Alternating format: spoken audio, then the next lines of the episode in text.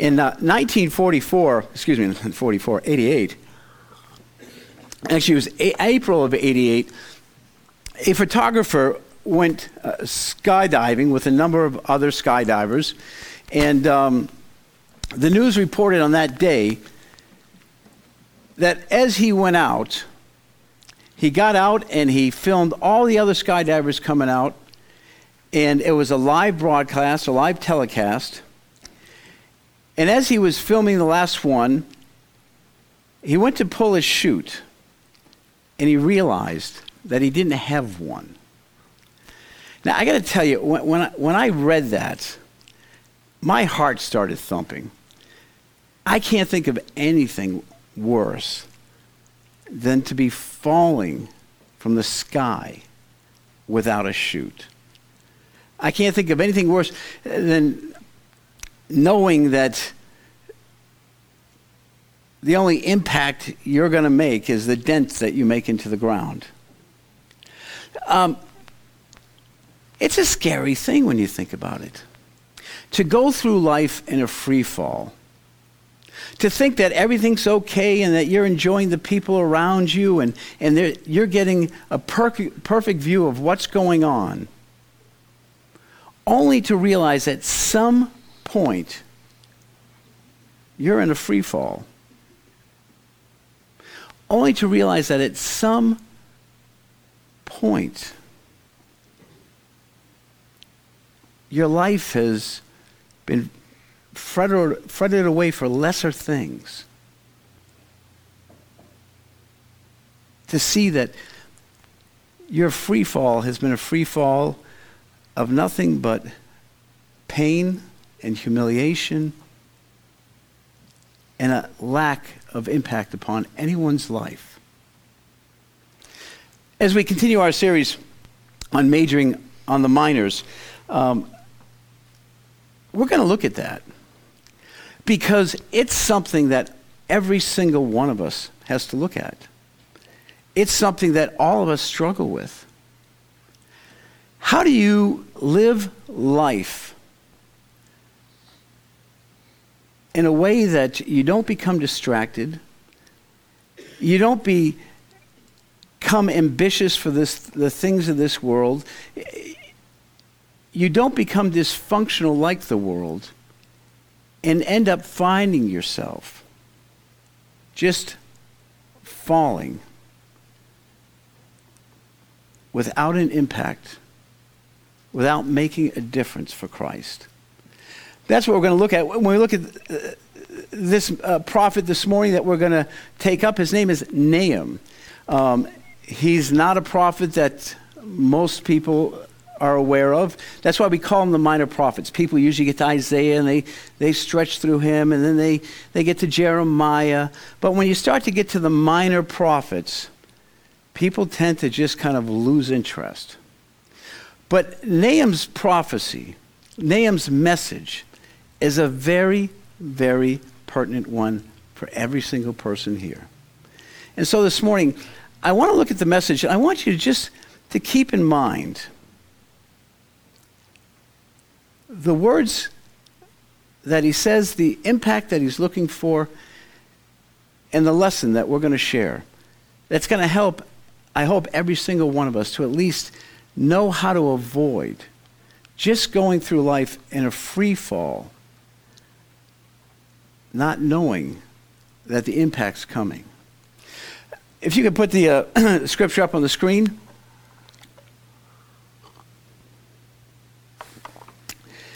A prophecy concerning Nineveh, the book of the vision of Nahum of Elkoshite. Now, let's look at that for a minute. Who was Nahum? He was a prophet around uh, 656 BC. Um, we're not too, too sure on the dates. And he was a prophet who was called to prophet to Nineveh. Now, we looked at uh, another prophet who was called to speak to Nineveh. Who was that? Jonah. Nahum came about a hundred years after Jonah.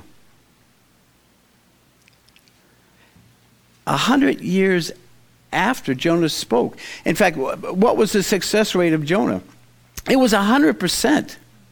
He went and he spoke to, the Ninevites, not thinking he was going to have any impact, not thinking that, that they were going to listen to him and repent and turn around and change their lives. And what happened?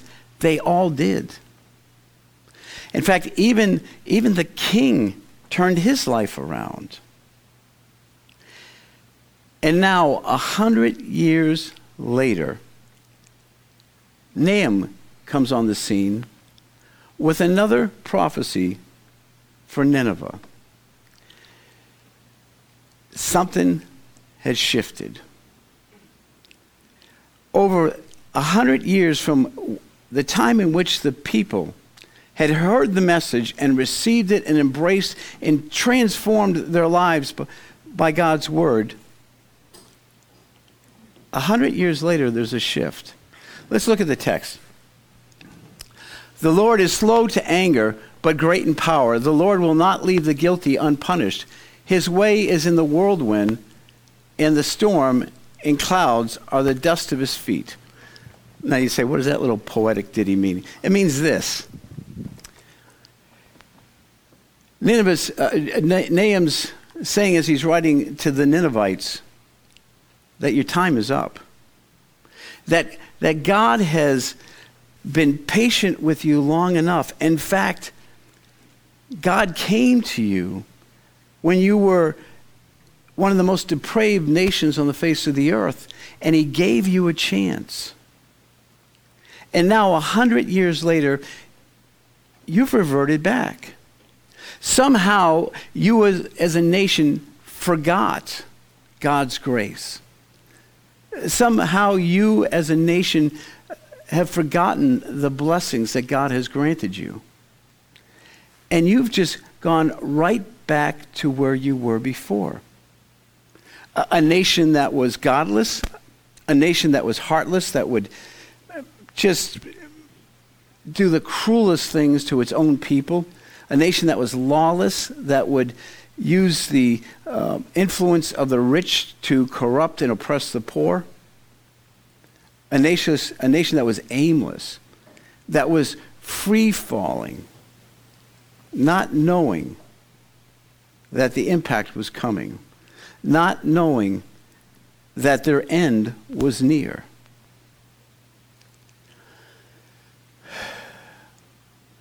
How does that happen? How does a nation hear God's word, become impacted by it, repent, become transformed, change totally, and a hundred years later disappears? As if Nothing had ever happened. Well, let me ask you this. How does it happen within the Christian life? How does it happen that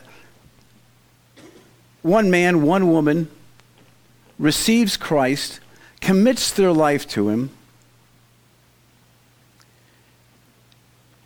and then the next generation comes? and followers become believers. They don't follow, but they believe.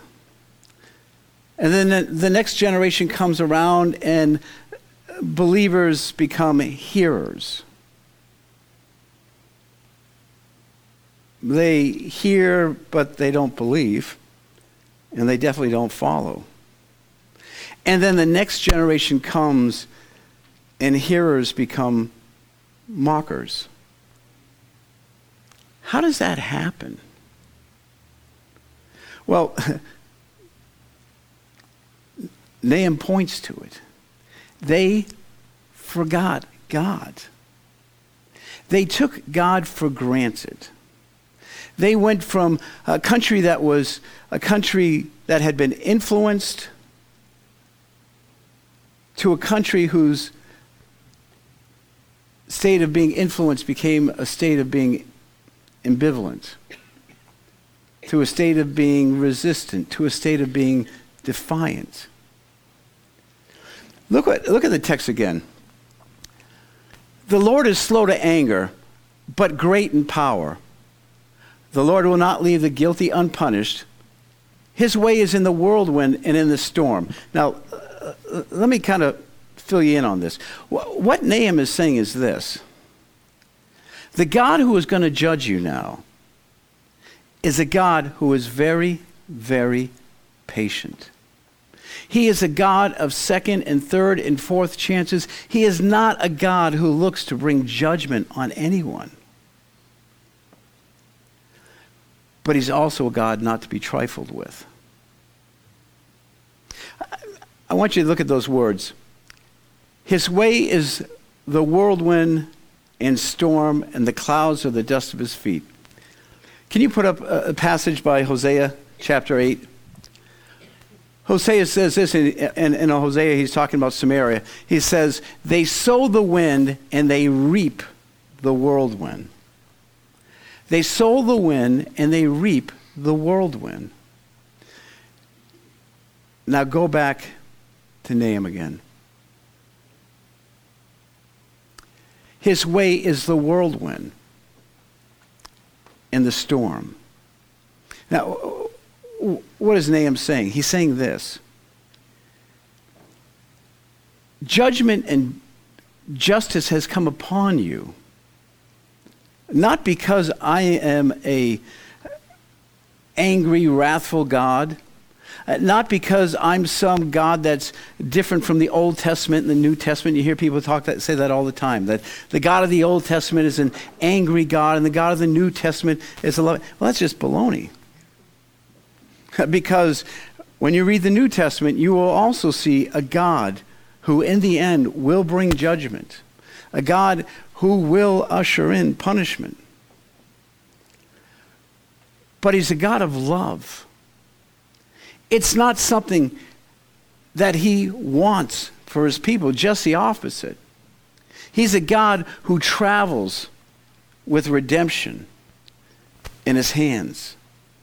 He's a God who offers it through his mouth, and ultimately, he's a God who gives it in the crucifying of his own son. But you see what happens? Generation by generation, people start to sow the wind. And after a while, they begin to reap the whirlwind.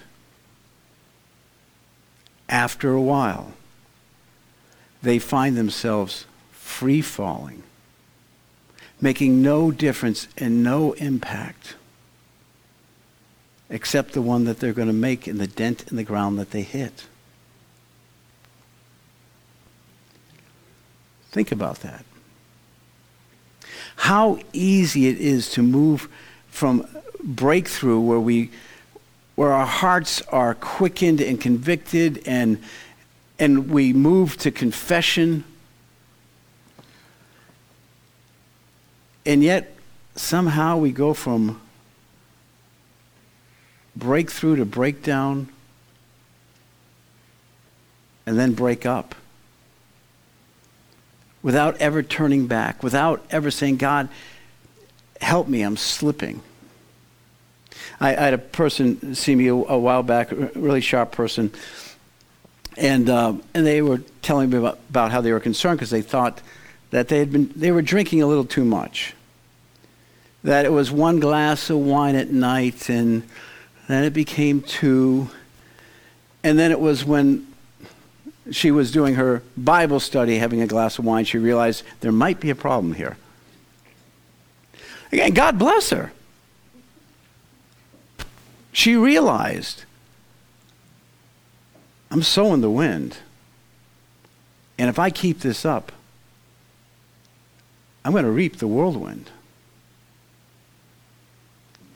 If I keep this up, there's going to be a huge problem. See, Jonah went and he preached to the people. He preached good news of salvation to them. And they accepted it. But somehow, through the generations, there was a breakdown. somehow one generation began to take it for granted. And then the other generation thought it wasn't that important. And the next generation said, hey, look, there are better things to do with my time than worship God. There are better things to do with my time uh, than struggle bringing my kids to the temple when they don't want to go. There are better things to do with my time than to argue about religion or, or upset people. And from generation to generation to generation, they sow the wind, and then they reap the whirlwind. They're like a photographer who's having a great time as he's filming other people parachuting from a plane. And it's exciting because the view is great, and it's wonderful to see everybody smiling and, and having a great time, and then realizing reality just kicked in. I'm free falling. And I'm out of control. And I can't save myself, no matter how much I try to run or fly or kick and scream. I'm out of control.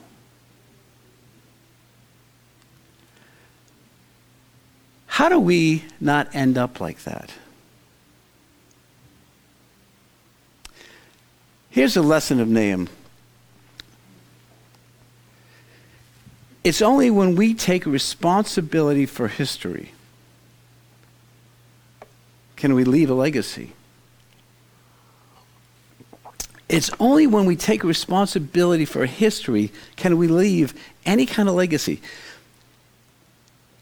It's only when we understand that God has made us for impact in this world to make a difference.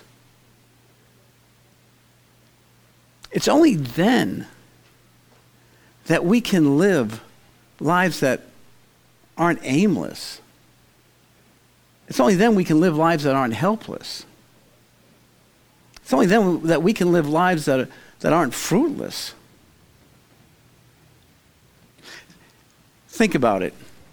How many of us live lives not recognizing that we have a responsibility to history. Now, when I hear the word history, I always think his story. Because to me, that's what God is. It's, that's what history is. It's a story of God and what he's done for his people. It's only when we take responsibility for history can we leave any real legacy. Think about some of the people you know. Think about some of the people you know who have passed away. Think about how many of them really made an impact. You know what happens when we forget God? When we forget His grace and His power and His mercy and His love? we start acting small because we start believing we are small. We start believing that we don't really matter, that we can't really make an impact.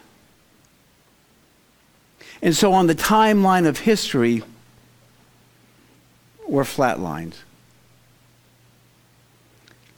And yet, that's not what God intended. the power of one. One apostle named Paul, one reformer named Martin Luther, another reformer named Martin Luther King. I mean, you can look throughout history and you can even look in secular history, Gandhi and other. One person who was willing to take responsibility for history.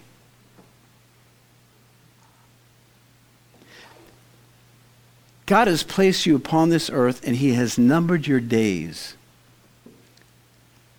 And He has given you His Spirit and all of the gifts necessary to go and make an impact. One housewife to another. One housewife who, who prays for her kids and reaches out to her neighbors and goes to school, school meetings and tries to be a good example and gain an opportunity to share Christ. W- one father who is willing to live a life of integrity and purity and righteousness and who's willing to engage with his kid and be a coach to share with other kids. One businessman who's willing to be ethical and live balanced and strategically wait for the opportunities to share the power of God's love. One doctor, one lawyer, you name it. The power of one person who understands that God has put me here from this time to this time within the timeline of history. And I'm supposed to do my part to make a difference. See, I don't think we live like that. I think we live uh, our lives for the most part, part in gratification. We get up every day and we hope that Dunkin' Donuts will have a short line and we'll get our coffee. And then we hope when we get to work that maybe the boss will be away and not bother us and and, and maybe we can have a longer lunch, or maybe we can get out early and go home. And, and, and maybe our, our, our spouse will be in a good mood, and, and the kids will be quiet, and my favorite TV show will be on. That's a good day. Yeah, that really shows up on the timeline of history, doesn't it? Fred Williams, big fan of Designated Survivor, and the world was changed.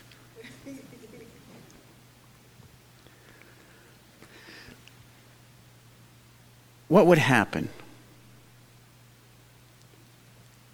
if you believed God? If you took heed of the words of Jesus when he said, Ask for whatever you want in my name, and it'll be given to you. You will go out and do greater things than what you've seen. What would happen if we believed that? What would happen if we realized, you know what? This is our time in history. And if we take responsibility, our life won't look like a free fall. It'll look like a legacy. Let me tell you something.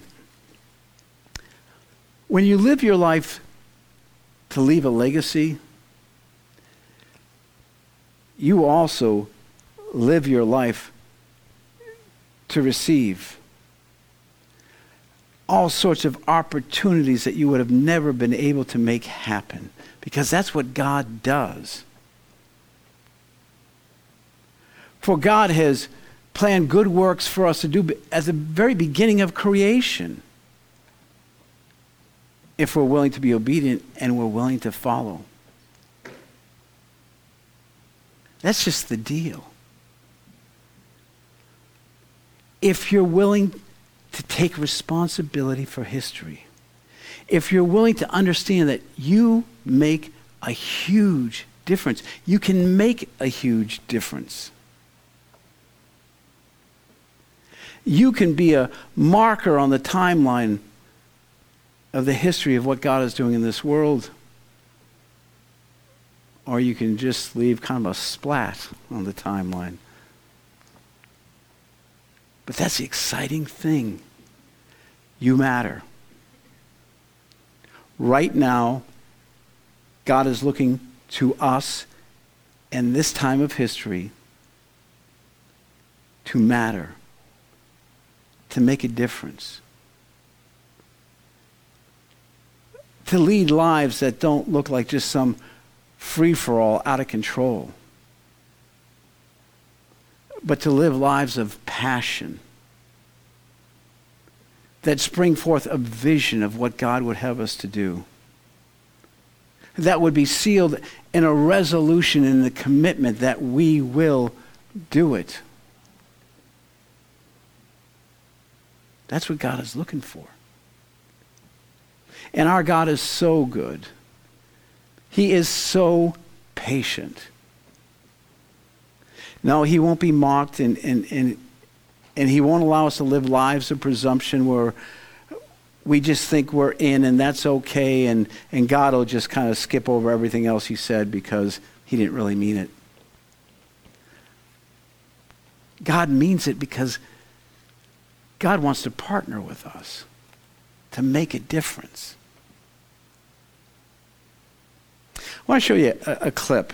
Uh, some of you have probably seen it. I think, in fact, I don't know, it was Mark who brought it to me last week. Yeah, uh, this is from the movie Papillon. Can you turn that up?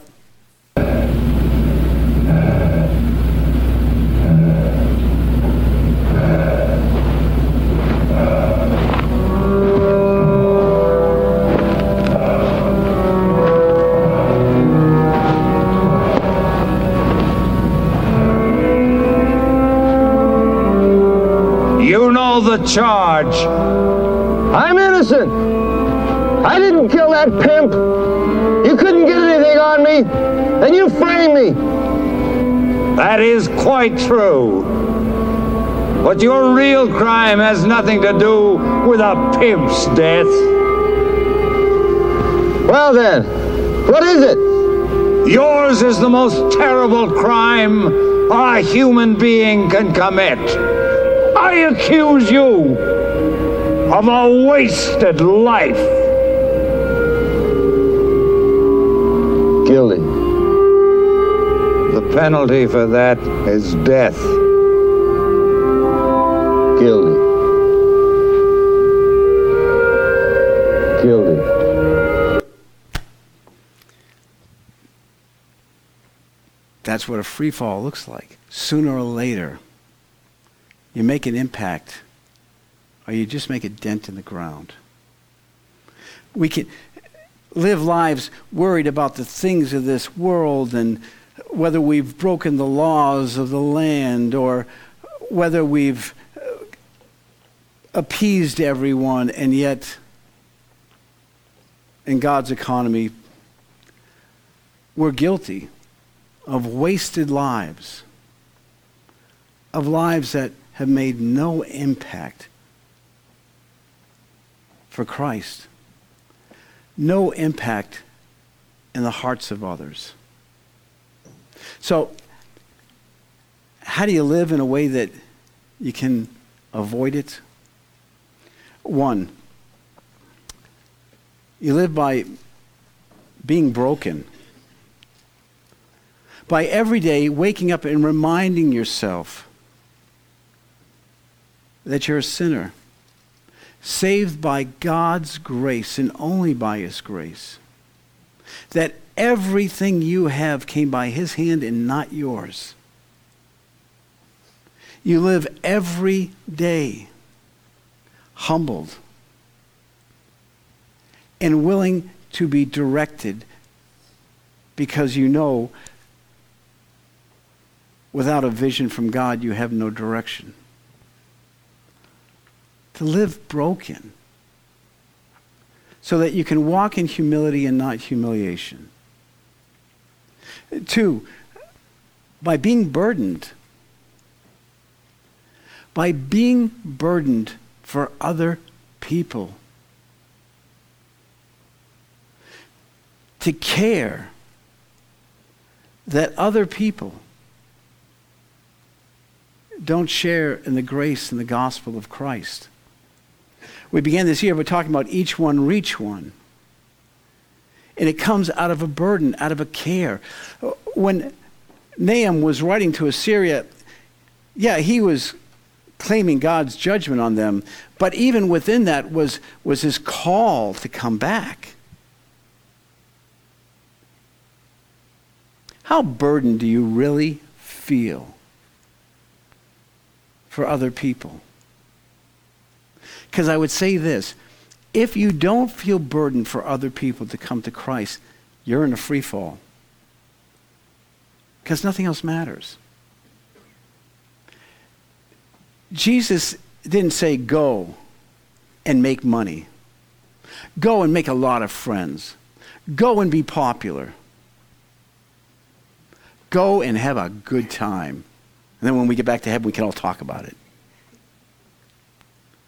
He said, Go and make disciples.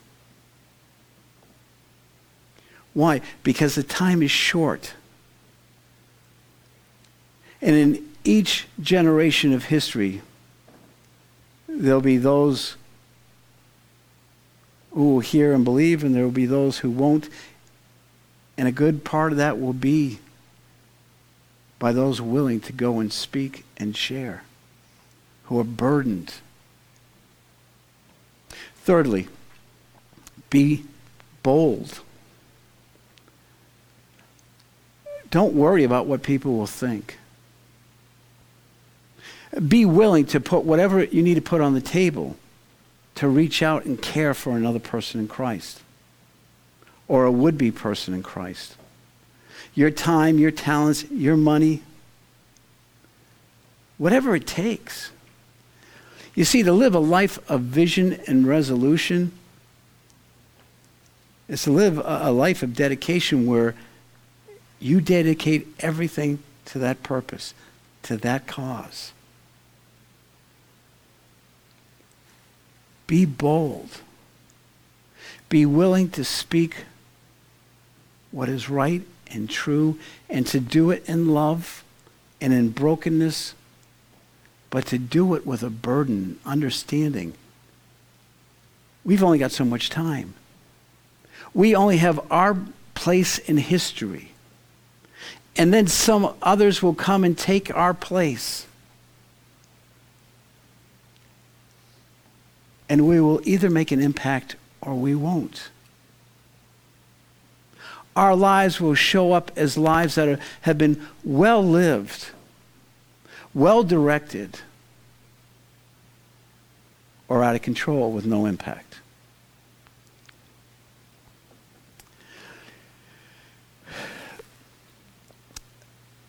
Back in Pompeii, where everyone knows the great volcano that erupted, Vesuvius, when they went back and they did expositions and mined it, and archaeologists got involved, what they found was pretty incredible. They found people who had, who had run to different vaults and locked themselves in, or who had run into caves deep in the ground thinking that they were going to avoid it.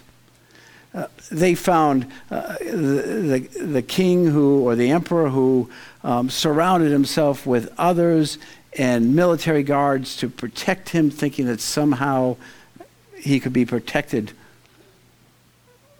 from the catastrophic quake. But one thing they found that was pretty cool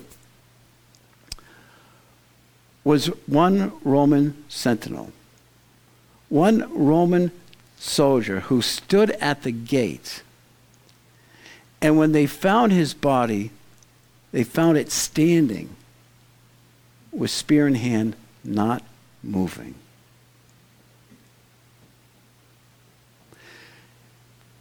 He was a person who understood.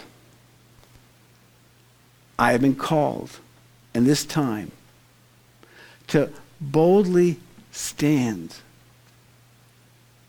to sacrifice everything that an impact might be made for the people around me. That's what God is calling you to do. I bet you've never even thought about that. That you're a history maker. And not only you're a history maker, but you have a responsibility to history. And if you live up to it, you'll have a blessed legacy. If you don't shrink back. You'll be able to share the gospel with your kids with passion, not nagging or dragging, but putting up an example and allowing them to see it matters. You'll have an impact on your grandchildren and on your great grandchildren. And hopefully, uh, those children will have impacts on their children. Think of where we are as a country right now. We have become more broken and more bizarre because we have moved further and further away from Christ.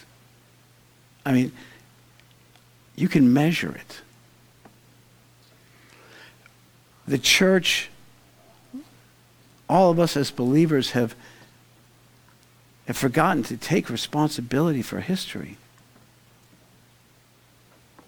Somehow we've been lulled to sleep thinking there's no impact in that. And yet we'll create a world and a culture that our kids will have to live in that will become more barbaric because we weren't bold. Please join me in prayer.